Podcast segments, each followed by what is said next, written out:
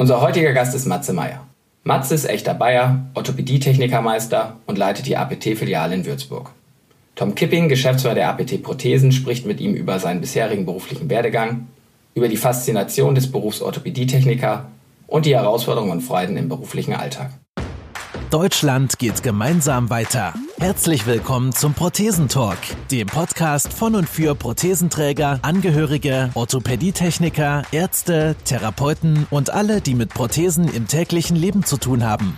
Diese Folge wird präsentiert von der Prothesengemeinschaft. Werde jetzt Mitglied unter www.prothesen-gemeinschaft.de oder lade dir die Prothesen-App in deinem App Store herunter. Jetzt aber erstmal viel Spaß mit der aktuellen Folge.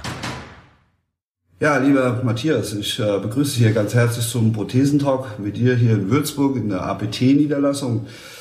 Du bist äh, Orthopädie-Technikermeister und ich darf sagen, glaube ich, ein wirklicher Bayer, weil, äh, wie du weißt, ich bin ja Westerwälder und irgendwann haben wir uns mal zusammengefunden.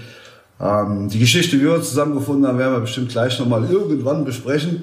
Ich persönlich finde dich als sehr interessanten Menschen, zumal du ja jetzt in dem Alter von 30 Jahren bist und dich auch in eine gewisse Richtung orientieren möchtest.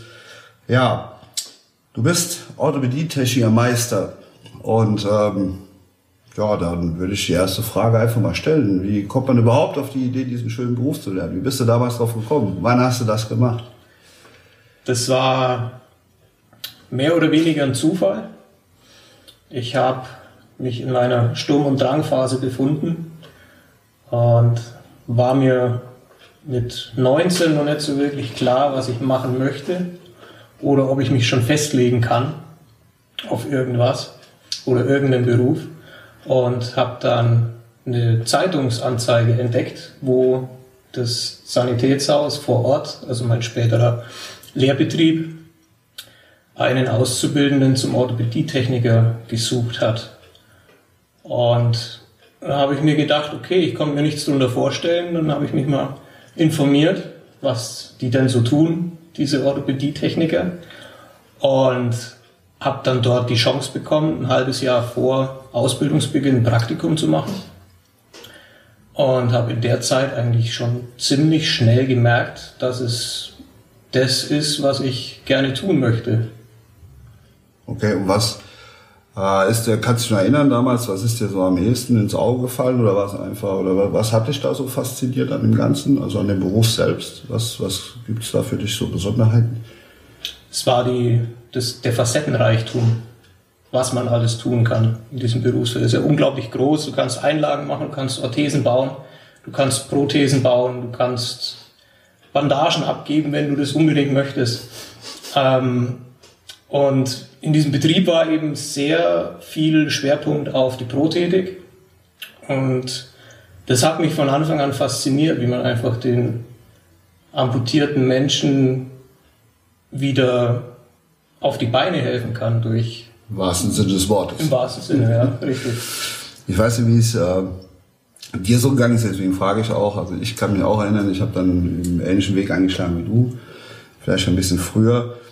Aber ich kann mich noch sehr gut erinnern, als ich in meinem Freundeskreis dann mitteilte, ich würde jetzt Orthopädietechniker werden oder damals hieß es noch Mechaniker. Ähm, das war für die irgendwie etwas, als würde ich auf den Mond fliegen wollen. Gab es da ähnliche Dinge bei dir? Kannst du dich daran erinnern? Ja, ja, definitiv. Also es war nicht nur der Freundeskreis, die da mit großen Augen mich angeschaut haben und äh, so nach dem Motto, erklär mal, was das ist. Ähm, es passiert mir eigentlich heute auch noch äh, mit vielen neuen Leuten, wenn ich die kennenlerne, kommt man ja ziemlich schnell auf den Trichter, na, was machst du eigentlich so? Und wenn ich dann sage, ja, ich bin Orthopädie-Technikermeister und baue Prothesen, äh, dann gucken die erstmal mit großen Augen und dann darf man mit ein paar ausführlichen Sätzen erklären, was das denn eigentlich ist. Okay. Ich habe damals immer, oder heute ist nicht mehr so, aber immer so gesagt bekommen, nein, ich könnte doch im Leben keinen Stumpf sehen, kannst du das? Das hat mich eigentlich schon immer verwundert. Äh, ist das auch schon passiert, dass Leute dann eher so, eher fast schon abstoßend reagiert haben auf diesen ganzen Berufszweig? Oder wie, wie, wie würdest du es beschreiben? Abstoßend Vielleicht nicht unbedingt, aber es kommen schon die Fragen, ne? wie nimmt dich das persönlich mit, ne, wenn du mit solchen Schicksalen konfrontiert wirst? Nimmst du dich mit? Hin und wieder nimmt man es mal mit nach Hause, das gebe ich zu. Das ist aber ganz normal, glaube ich, und man kann das auch nicht abstellen und das äh, ist ja eigentlich auch nur was Menschliches, sage ich mal. Aber man gewinnt, glaube ich, über die Zeit, ich mache den Beruf jetzt auch schon seit elf Jahren mittlerweile, eine gewisse professionelle Distanz, würde ich mal sagen, mhm. zu diesem Thema, wo man dann einfach nicht mehr so schwer am Schicksal der Leute trägt, sondern eher daran interessiert ist, äh, gemeinsam eine Lösung für das Problem zu finden. Und äh, das kommt auch bei den, bei den Kunden und bei den Prothesenanwendern besser an als äh, Mitgefühl oder Mitleid, weil davon haben die schon genug bekommen ja. im Vorfeld. Da brauchen die mich nicht auch noch dazu. Okay. Ja, ist ja bestimmt ein ganz entscheidender Teil, wenn man mit einem Kunden halt äh, zusammenarbeitet, dass man eben auch an der richtigen Stelle, wenn, wenn man denn die Möglichkeit hat zu motivieren, den auch wirklich motiviert. Und äh, ja, kann ich nachvollziehen. Wenn du selbst halt dem, diesem psychischen Schicksal dann erleidest, indem du das halt nicht sehen kannst, dann wird es wahrscheinlich an der Stelle schwer, jemand äh, den Weg zu zeigen, zumindest äh, ja, was prothetisch möglich ist. Ja, du bist damals äh, in der Nähe von Augsburg aufgewachsen. Jawohl. Und heute sitzen wir in Würzburg. Also das ist ja doch nicht gerade nebeneinander. Wie kam das denn? Ja, die, der Liebe wegen, sag ich mal. Ähm, ich habe damals meine jetzige Frau kennengelernt, als ich noch in der Ausbildung war. Und sie stand kurz vorm Abitur, hat dann sich einen Studiengang ausgesucht und die größeren Universitätsstädte sind alle ein bisschen weiter weg von unserer Heimat. Das ist auch so ein bisschen plattes Land dort. Und sie hat sich dann für Würzburg entschieden. Und ich habe dann relativ schnell entschieden, dass ich dann, wenn ich meinen Job finde irgendwo, dann mitkomme, weil ich keine Lust auf Fernbeziehung hatte. Mhm. Und das ist äh, schon ein paar Jahre her jetzt, vermutlich. Ne? Mittlerweile sind es sieben Jahre her, ja, ja, seit wir hierher gezogen sind. Und äh, bist du verheiratet? Wir sind verheiratet mittlerweile seit zweieinhalb Jahren. Und Kinder? Noch nicht, Noch nicht. irgendwann mal bestimmt. immerhin, nach sieben Jahren immer noch glücklich zu sein. Ja, ist doch, ist doch toll. Fall. Aber wenn wir, wir reden ja, haben ja eben über unseren Beruf geredet, das ist ja ein klassisches Handwerk. Du sagst, deine Frau studiert. ähm, ja, wie darf man sich das vorstellen? Gibt es da, also weil, weil heute ist ja so der Trend eigentlich hin eher zum Studium und eher fast weg vom Handwerk. Würdest du sagen, ähm, dass die, dieses Handwerk, was wir gelernt haben, hat das Zukunft oder diskutiert ihr das in der Familie, eigentlich solche Themen, oder ist das eher, nö, brauchen wir eigentlich gar nicht? Bei uns selber zu Hause ist es eher weniger ein Thema. Also ich äh, finde super, was sie macht. Ich könnte es nicht.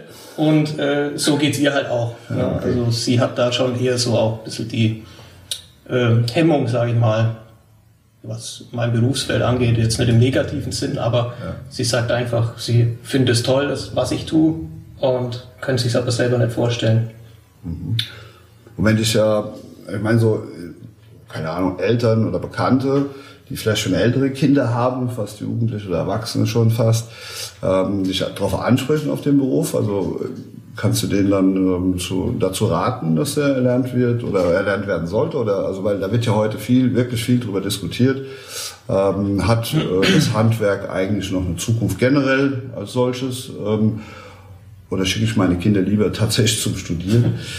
Ähm, wie, wie bist du da eingestellt? Wie siehst du die Zukunft unseres Berufes?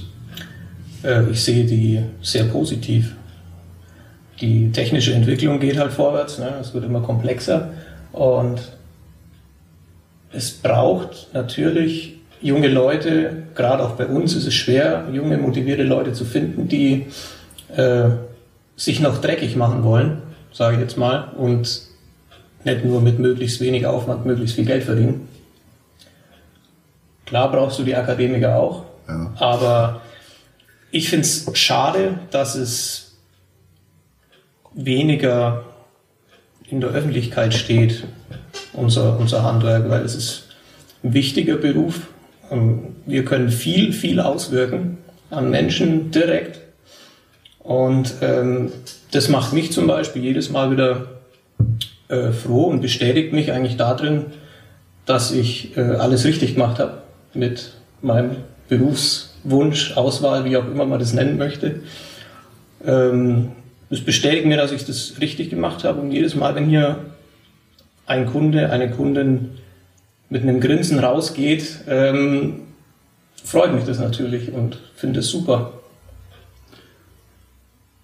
Weil du ja natürlich einen Teil dazu beigetragen hast, diese wahrscheinlich verloren geglaubte Lebensqualität, wenn es nur ein bisschen ist, wieder ein Stück weit mit, deiner, mit deinem Handwerk, deinem Können zurückzugeben. Richtig. Man so sagen. Ne? Ja, ich sagte ja eingangs, du bist Orthopädie-technischer Meister. Du hast 2018 in Heidelberg äh, die Meisterprüfung äh, absolviert und natürlich auch bestanden, sonst wärst du ja. ja heute kein Meister. ähm, wenn wir denn beim Beruflichen noch sind, also was waren denn eigentlich deine Beweggründe, den Meister zu machen? Mir ging es äh, primär erstmal darum, mich fachlich äh, auf ein höheres Level weiterzuheben. Ähm, der Geselle in unserem Beruf ist so der klassische Produzent, sage ich mal, der in der Werkstatt steht und Dinge baut. Und äh, die Verantwortung für die Versorgung an sich liegt ja immer noch beim Meister. Und ich wollte einfach mehr wissen, mehr können, mehr dürfen, auch mehr Verantwortung übernehmen und auch die Möglichkeit zu haben, in eine Führungsposition zu kommen, wo man dann auch selber die Möglichkeit hat, äh, Konzepte zu entwickeln oder äh, Versorgungen sich auszudenken, zu gestalten, was zu probieren. Und ähm, das war eigentlich so der Hauptgrund. Das war nicht mal das äh, Finanzielle, das war mir immer schon zweitrangig, sage ich mal, aber mir ging es tatsächlich darum, den Leuten, die zu mir kommen, sich mir anvertrauen, einfach auch nochmal mit dem Meisterbrief, der immer noch ein Gütesiegel ist bei uns, das auch äh, signalisieren zu können. Du hast mit jemandem zu tun, der weiß, was er tut. Und der sich weitergebildet hat, der dir eine bessere Qualität bieten möchte. Okay. Jetzt bist du ja seit äh, Mai 2019 hier in Würzburg unser äh, Betriebsleiter der Niederlassung, der APT-Niederlassung Würzburg. Ich denke, du bist ein absoluter Insider, was das äh, Sanitätshausgeschäft angeht. Da hast oh, du ja, ja nun mal bis, bis eigentlich Mai 2019 ja. warst ja da tätig, wie eben eigentlich wir alle, das ist klar, dass die meisten, die hier bei APT arbeiten, auch irgendwann mal im Sanitätshaus äh, waren.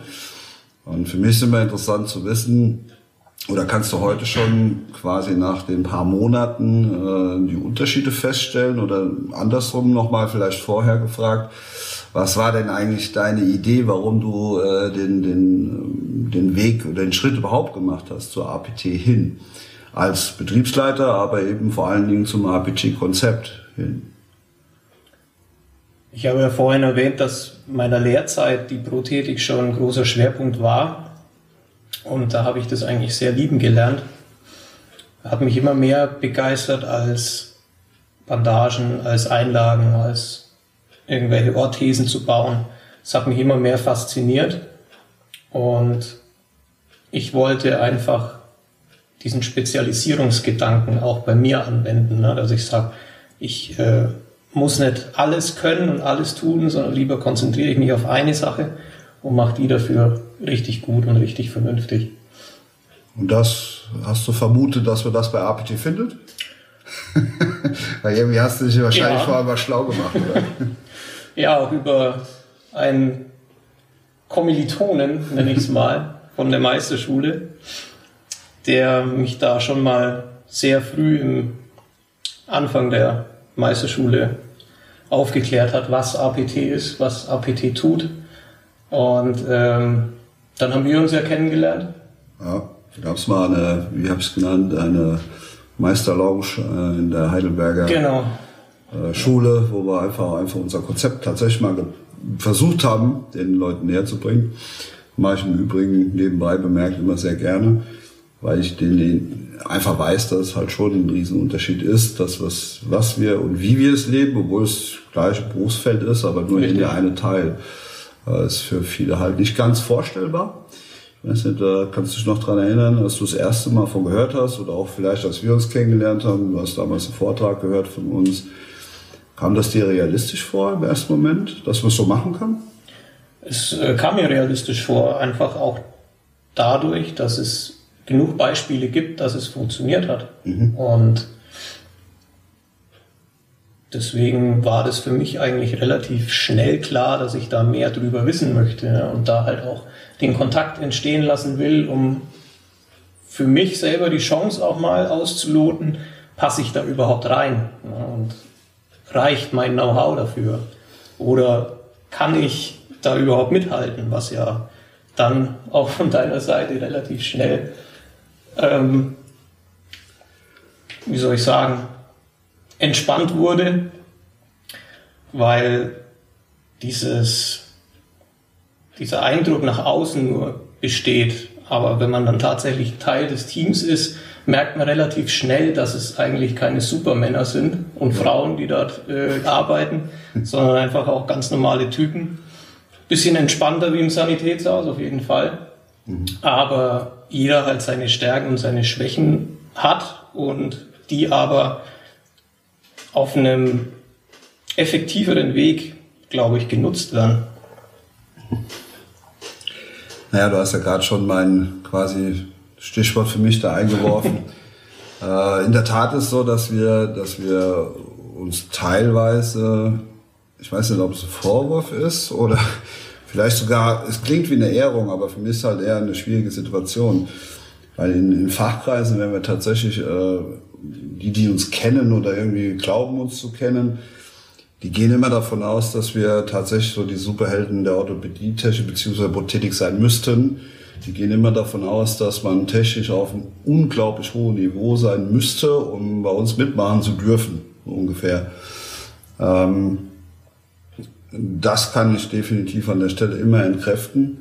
Denn niemand äh, ist in der Lage, alles zu wissen, noch nicht mal, wenn er Spezialist ist. Und äh, man braucht eben eine gewisse Erfahrungs, Erfahrungswerte, braucht man einfach, um die eben immer einzusetzen. Und das Schöne ist, dass wir die fleißig untereinander alles sammeln. Und mittlerweile sind wir ein paar mehr also wir sind äh, mittlerweile fast 50 Leute, die sich mit dem Thema APT auseinandersetzen und das tagtäglich. Und da wirst du schon gemerkt haben, dass man dann auch Unterstützung bekommt, wenn man fragt. Ne? Wenn man fragt, ja, ja. man muss fragen. Genau, Aber das, dann da ist gewisser Mut zur Lücke gefragt, weil wir immer so gerne. Ähm, ja, aber jetzt hast du ja seit der Anfangszeit hier, also quasi seit, seit Mai, ähm, bist du jetzt hier am Start. Äh, kann man sagen, du hast dich jetzt auf Deutsch gesagt, eingelebt in deine Niederlassung und ähm, wie siehst du oder beschreibst du jetzt die näheren Ziele, die du so hast hier in Würzburg mit APT? Ja, ich habe jetzt die, den Laden hier, glaube ich, so ein bisschen zu meinem gemacht. Mhm. So rein von der Einrichtung schon mal. das ist gut. Und äh, ja, ich glaube zu meinen, mich mit dem System eigentlich relativ schnell angefreundet zu haben. Also Klar gibt es bei nicht ganz alltäglichen Sachen noch äh, Fragen und äh, Probleme, die da auftreten, aber ähm, die Lösung ist meistens nur ein Telefonat entfernt. Und äh, bisher muss ich sagen, hat sich das alles sehr, sehr gut eingespielt, so rein von meinem Empfinden her. Und ähm, was ich mir für die Zukunft wünschen würde, wäre natürlich ähm, ein zweiter Mitarbeiter hier, ein Kollege oder eine Kollegin, wo man dann auch äh, in der Lage sind, noch mehr Kunden zu begeistern, glücklich zu machen und eben auch den direkten Know-how-Austausch auf der Face-to-Face-Ebene ja. noch. Das geht halt persönlich gegenüber sitzen ein bisschen besser als übers Telefon definitiv bei all den digitalen Medien, die wir heute haben. Es ist natürlich viel angenehmer, aber du hast gerade so ein Stichwort genannt, Kunden begeistern. Das ist ja Das ist das, was wir als, oder das ist eigentlich meine persönliche große Vision, die ich versuche auch in dem Konzept halt immer wieder zu vermitteln. Ähm, oft stelle ich ja fast schon die provokative Frage, was glaubst du, was begeistert einen Kunden mehr, die, die Hightech-Prothese oder die Art und Weise, wie ich ihn, mit ihm umgehe, wie ich ihm zuhöre und eben da die, die, die Problemlösung auch wirklich finden möchte. Ja, das, das ist eben der, genau der zweite Teil, der bei uns so wichtig mhm. ist. Natürlich ist klar, dass wir die Techie-Lösung immer versuchen, Pass genau da irgendwie mit anzubringen, weil das ist ja ein Teil der Lösung. Aber wenn, du hast ja selber schon ein paar Versorgungen gemerkt, wenn du hier mit Kunden redest, wie empfindest du das selbst als, als Techniker, dass du, jetzt nochmal einfach zum Beispiel Zeit hast, mit denen zu reden? Das ist tatsächlich der große Punkt, der mir früher auf die Nerven ging im Sanitätshaus. Zeit zu haben. Dieser Zeitdruck. Keine Zeit, keine Zeit zu haben. ja. ähm, wo es dann vorkommt, dass auf einmal zwei, drei gleichzeitig dort sitzen, weil mit der Absprache irgendwas nicht funktioniert hat. Oder weil was auch immer passiert ist. Und äh, hier bin ich für mein Terminmanagement selber verantwortlich. Ich kann mir die Zeit einräumen, die ich brauche, um eben auch das, die Bedürfnisse zu erkennen, die jeder Einzelne halt hat. Also es ist nicht für jeden passend die Hightech-Prothese, wie du angesprochen hast, sondern jeder hat halt sein individuelles Bedürfnis, was er für Anforderungen an die Prothese stellt. Und die kann man nur zusammen rausfinden, wenn man drüber spricht. Ja. ja, mir ist beispielsweise häufig bei Erstgesprächen aufgefallen, die ich so in den letzten, kann man schon sagen, 18, 17 Jahren geführt habe in meiner Selbstständigkeit, dass sehr häufig die Kunden von den vorherigen Kollegen, ich sage jetzt ganz platt, falsch beraten wurden. Da wurden falsche Hoffnungen geweckt in vielerlei Hinsicht. Ganz einfach, indem man so einen Standardspruch benutzt, hier bei uns, hier bist du genau richtig, das kriegen wir schon hin.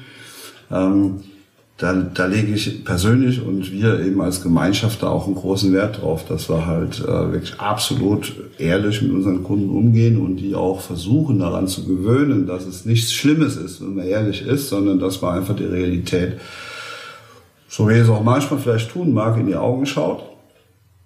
Aber mit dem Hintergrund, dass man eben da eine, eine gute Zielsetzung mit dem Kunden, also das Kundenziel halt versucht, realistisch darzustellen. Und ein gutes Ziel ist ja immer nur dann ein gutes Ziel, wenn man es nachher überprüfen kann. Weil Richtig. Du, du kennst es ja auch, dass, dass häufig fragst du den Kunden, was ist denn eigentlich dein Ziel mit der Prothese? Was kriegst du als Antwort? Ja, ich möchte schmerzfrei laufen können. Das ist häufig so eine Antwort. Ja. Und das ist ja im Grunde genommen kein Ziel. Wenn du das zum Schluss dann äh, überprüfen willst, äh, habe ich immer dem Kunden erklärt, naja, also wenn ich dich oder Sie jetzt vor mir sitzen sehe im Rollstuhl, laufen Sie gerade gar nicht. Nee, geht ja nicht, Prothese funktioniert nicht. Okay, Ihr Ziel ist es, schmerzfrei laufen zu können. Somit bin ich als Techniker schon zufrieden, wenn Sie hier äh, aus dem Rollstuhl aufstehen und zwei Schritte laufen können, schmerzfrei. Dann hätten wir das Ziel erreicht. Und dann sagt der Kunde meistens, nein, nein, nein, so meine ich das nicht. Ähm, das finde ich persönlich total spannend. Hast du solche Situationen jetzt schon in der kurzen Zeit erlebt, äh, dass, dass du hier Kunden hattest, die, die zum Beispiel auch Probleme hatten, ihre eigenen Ziele realistisch zu formulieren? Oder kennst du das überhaupt? Ähm, ich kenne es insofern, dass ich, als wir uns kennengelernt haben und ich mich da ein bisschen informiert habe und geguckt habe, was da so äh, Usus ist, ähm, habe ich versucht, das schon in meiner vorigen Tätigkeit auch ein bisschen auf meinen Alltag zu übertragen. Ne? Einfach dieses und da ist es mir tatsächlich aufgefallen, dass sowas eigentlich regelmäßig zu kurz kommt. Ich erinnere mich da an einen Kunden, der mir gesagt hat, ja, er möchte, er ist jetzt nicht mehr so fit körperlich, aber er möchte trotzdem in die Natur gehen und Fotos dort schießen. Und er möchte einen Fuß haben, der auf unebenem Gelände funktioniert. Und das ist für mich so dieses Paradebeispiel dafür. Ja, ich habe das wahrgenommen und ich habe es auch verstanden in diesem Moment. Der will mit diesem Ding in die Natur gehen und war auch vollkommen klar, dass es mit seinem aktuellen nicht funktioniert hätte. Mhm. Und da habe ich gemerkt, dass das eigentlich relativ einfach ist, wenn man aktiv dabei ist bei der Sache ne? und nicht einfach nur die, die Worte auf sich einprasseln lässt und ja, ja, ja, ja sagt, sondern halt auch tatsächlich äh, versteht, was derjenige von mir will. Hm. Ja, und dann eben noch in Kombination sicherlich zu sehen, weil wir eben anfangs irgendwann mal gesagt haben, so die, die Technik alleine entscheidet es ja meist nicht, wenn der, natürlich kenne ich den Kunden nicht, das Beispiel, was du erzählt hast, das ist ja tatsächlich ein Paradebeispiel dafür, ja. einfach mal zuhören und nicht den, nur den Stumpf untersuchen und sagen, das kriegen wir schon hin und der ist so alt und so fit, der kriegt jetzt das, sondern dann äh, rauszufinden, was braucht er denn tatsächlich für Passteile, sagen wir ja heutzutage, wenn der draußen in der Natur rumläuft, hat er eben keine ebenen Flächen, also braucht genau. er dann einen Fuß, der das mitmacht, das ist völlig einleuchtend. Die, die andere Frage, die ich dann immer sehr gleich im Anschluss stelle, wie fit bist du denn eigentlich, wenn du da draußen rumrennen willst? Wann hast du das letzte Mal gemacht und was kostet das dich an Kraft? Ne? Ich mein, wenn du jemand hast, der das sowieso gut kann, dann kannst du es ja nur verbessern mit der Technik, das ist so. Aber wenn du so Fälle erlebst, also dass, dass man halt sieht, okay, die Technik alleine würde dann im Fall vielleicht nicht helfen. Wie wäre da, oder ist dann da dein Vorgehen, dass du da, dass du trotzdem den Kunden dahin verhilfst, dass er irgendwann seine Fotos machen kann in der Natur? Ich könnte mir gut vorstellen, dass ich einfach mit ihm mal rausgehe und mal gucke, wie er sich da draußen bewegt. Was ja. überhaupt das Problem ja, ist. Ne? Genau. Woran hackt's? Ja. Und was gibt es für Möglichkeiten, das zu lösen, dass es einfacher geht. Ja, häufig ist ja einfach so, dass, dass die meisten Leute sich tatsächlich ein wenig überschätzen. Ja. Und äh, es geht halt ja auch als Zweibeiner schon mal so. Also in meinem zarten Alter von fast 50 passiert es mir eigentlich äh, häufiger als noch vor ein paar Jahren. Also ich glaube, ich könnte einfach mal einen Berg hochrennen und wundere mich, dass ich in der Hälfte des Berges einfach platt bin. Also hatte ich ja das falsche Ziel. Beziehungsweise das Ziel war nicht falsch, sondern meine Vorbereitung war vielleicht nicht so optimal, nämlich gar nicht vorhanden. und ähm, das ist eigentlich ein schönes Beispiel. Das, das passiert ja eben auch viel unseren Kunden, ne? dass sie die sich die Ziele setzen, aber sich ganz im Klaren sind, was, was eigentlich tatsächlich als Maßnahme gemacht werden muss. Und das ist ja eigentlich, denke ich, so eine unserer, ich hoffe, Stärken, äh, die wir bei APT so haben, wenn wir von Netzwerken reden Kennst du das aus dem Sanitätshaus, dass man da eben den, den, nicht nur den Kontakt hält zum Physiotherapeuten, sondern dass man es aktiv begleitet? Das ist zum Beispiel so ein Thema, das ich immer sehr gerne anschneide in dem Moment. Mhm. Kennst du das oder wie findest du das? Ich finde es super, wenn es funktioniert und absolut wichtig, weil es im Endeffekt ein wesentlicher Teil von der Qualität der Versorgung äh, darstellt. Ähm, wir Techniker haben immer nur unseren technischen Aspekt im, im Fokus, meistens. Mhm. Und äh, haben einfach auch nicht die große Ahnung, was jetzt ein G-Schultrainer zum Beispiel macht. Ja. Wir kriegen zwar immer ein bisschen was mit am Rand und können so für die ersten Schritte in der Werkstatt so ein paar Tipps geben, aber das richtige Laufen lernen, was ja eigentlich wieder gelernt werden muss, da braucht es halt Leute, die wissen, was sie tun. Und es ist enorm von Vorteil, wenn man die Leute gut kennt und weiß, dass die ihre Sachen gut machen, weil man dann auch guten Gewissens sagen kann, geh da hin. Du sagtest eben anfangs, äh, wenn es funktioniert, ist das gut. Wann funktioniert es denn nicht? Wenn man es nicht tut, wenn man den Kontakt nicht hält. Okay. Oder nur sporadisch hält. Ja. Und quasi der, der Therapeut nur auf nur auf Anfrage zum Beispiel kommt der Techniker dann vorbei. Oder nicht, dass man sagt, ich schicke meinen Kunden meinetwegen drei Wochen zu dir auf, auf Reha und wenn der fünf Tage da ist, dann komme ich zu dir hoch und guck mir das an, was ihr macht und dann quatschen wir. Also das quasi, da kann man ja von einem funktionierenden Netzwerk sprechen. Ne? Das, das, und das, ein funktionierendes Netzwerk ist immer nur ist ja wie ein Team zu sehen. Das heißt, es äh, muss jedes Teammitglied schon mal A wissen, was er selber tut. Genau. Aber es muss auch immer einen geben, der das, das Netzwerk organisiert, weil sonst fällt es zusammen. Gott und die Welt redet gerne von, ja, wir haben ein Netzwerk. Aber wenn dort nicht eine Person, ein Mensch tatsächlich versucht, es so zu organisieren, dass es funktioniert, dann würde es wieder nichts bringen. Das ist das wahrscheinlich, was du meinst, eben mit, ähm, wenn es funktioniert, ist es gut. Ja. Also gibt auch den Gegen es gibt schon das Gegenteil von nicht funktionieren. Also es gibt den Punkt, wo man einfach sich viel Mühe gibt und das, was nach hinten rauskommt, ist nicht zufriedenstellend. Das hört man ja heutzutage häufig. Du hast ja gehört, dass äh, es jetzt diese neue, und zwar ab 1.8. Ähm, Plattform gibt im Internet, die Prothesengemeinschaft, die eben auch genau solches Netzwerk betreiben soll.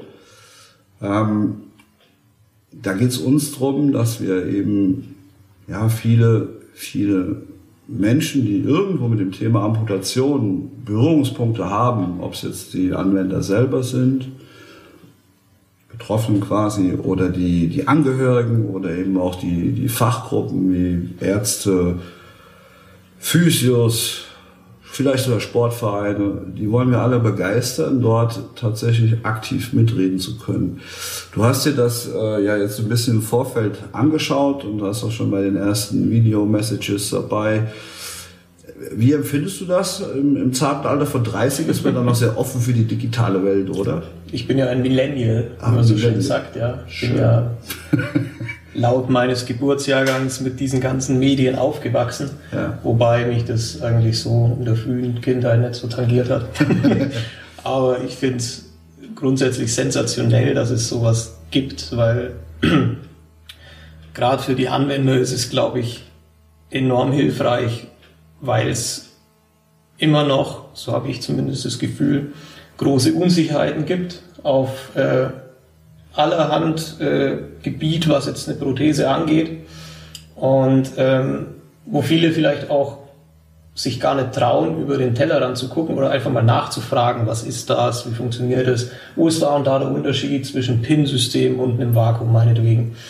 Und ähm, da ist halt so eine neutrale Infoplattform, sage ich mal, äh, ein guter Anlaufpunkt, um sich einfach mal im Vorfeld ein paar Infos zu holen, mal zu gucken, sich vielleicht mit anderen auszutauschen, die gerade das System verwenden und die dann sagen können, ja, pass auf, das funktioniert super oder das und das sind die Nachteile davon. Und gerade auch bei den Therapeuten gibt es meiner Meinung nach stellenweise große, große Unsicherheiten und auch Wissenslücken, die man somit schon mal vielleicht versuchen kann, ein bisschen zu stopfen. Ja. und auch den Kontakt zwischen Techniker und Therapeut auch ein bisschen zu forcieren, weil wenige Therapeuten oder Physios haben viel Berührungspunkte mit Amputierten. Und wenn die dann zustande kommen, gerade vielleicht in geriatrischen Einrichtungen, ne, wo dann auch Pflegepersonal mit drin ist, ähm, da geht es schon los, wie ziehe ich einen Liner richtig an? Oder wie muss ich das Ding reinigen, wie pflege ich den Stumpf solche Sachen. Ja. Und ähm, da, glaube ich, kann man dadurch sehr viele Unsicherheiten, Ängste vielleicht auch ähm, im Vorfeld schon mal ausräumen, beseitigen und auch den, den Drang dazu, vielleicht sich aktiver mit diesem Thema auseinanderzusetzen. Ja, also ich höre da so raus, dass das äh, auf jeden Fall sinnvoll total sinnvoll finde. Ist ja klar, ist es, ne? ja. weil man eben, eben, das sagt ja schon, das ist eine, eine Prothesengemeinschaft mit dem Ziel eben genau das, was du genannt hast, eben, dass diese verschiedenen Gruppen, die eigentlich miteinander arbeiten müssen, auch dort miteinander ähm, ja einfach kommunizieren können. Da werden Informationen jeglicher Art zur Verfügung gestellt. Wo wir eben drauf schauen müssen, ist natürlich, dass da auch kein Unfug getrieben wird. Da sind wir ein bisschen etwas die schwierigere Aufgabe. Da haben wir schon Profis im Hintergrund, die es administrieren. Also bei mir persönlich, ich bin eben äh, ja eigentlich jemand, der so autodidaktisch mehr in diese digitale Welt reingerauscht ist äh, und heute kannst du eben von nichts werden. Was aber nicht schlimm ist, also man kann ja eben, oder ich sehe, versuche die positiven Dinge zu sehen, sehe aber auch natürlich negative Entwicklungen. Das heißt, wir haben eben von Kundenbegeisterung gesprochen. Ich habe es sehr häufig auch erlebt aus Erzählungen raus, dass natürlich amputierte Anwender und auch Angehörige und auch Therapeuten, Ärzte im Internet rumkurven und sich die coolen Videos, ich sag, da sage ich immer, die Heldenvideos anschauen von vereinzelten, tatsächlich tollen Prothesenträgern, die tolle Leistungen machen und sich gerne vergleichen wollen. Ja. Das wird dann für uns sicherlich so ein, ein Stück weit ähm, ja, hin und wieder vielleicht ein dickes Brett zu bohren, um das eben in die Realität zu holen, weil die Realität sieht ja in der Regel meistens anders aus. Das heißt, äh, die meisten Amputierten, die wir so kennen, naja, die, gerade am Anfang, dann hast du einen Mobilitätsgrad von minus eins, weil dann ja. kannst du noch gar nichts. Und dann schaust du dir so ein Video an, wo wer auch immer, keine Ahnung, äh, auf Mount Everest hochklettert, hätte ich fast gesagt. Also unglaubliche Leistungen vollbringt, ob es jetzt im, im, in der Leichtathletik in Paralympics ist oder halt äh, extreme andere Leistungen Prothetik. Das Problem, was wir da immer haben, ist, dass da nie der Weg bis dahin beschrieben ist. Und das ist eigentlich so unser Ziel mit dieser Gemeinschaft, dass wir es eben zur Verfügung stellen. Das heißt, kann jeder diesen Weg schaffen, aber jeder sollte so realistisch erkennen können, was er dafür selbst tun muss und auch da entsprechend die Fragen zu stellen und dann eben auch von Experten die, die entsprechende Anleitung oder Tipps zu bekommen. Ja, lieber Matthias oder eigentlich sagen wir immer Matze, ich freue mich, dass du dir heute mit mir, mit uns die Zeit genommen hast. Freue mich darauf, auf die, auf unsere Zusammenarbeit. Macht heiden Spaß, äh, mit dir zu arbeiten. Bist ein dufte Typ, der genau in dieses System reinpasst.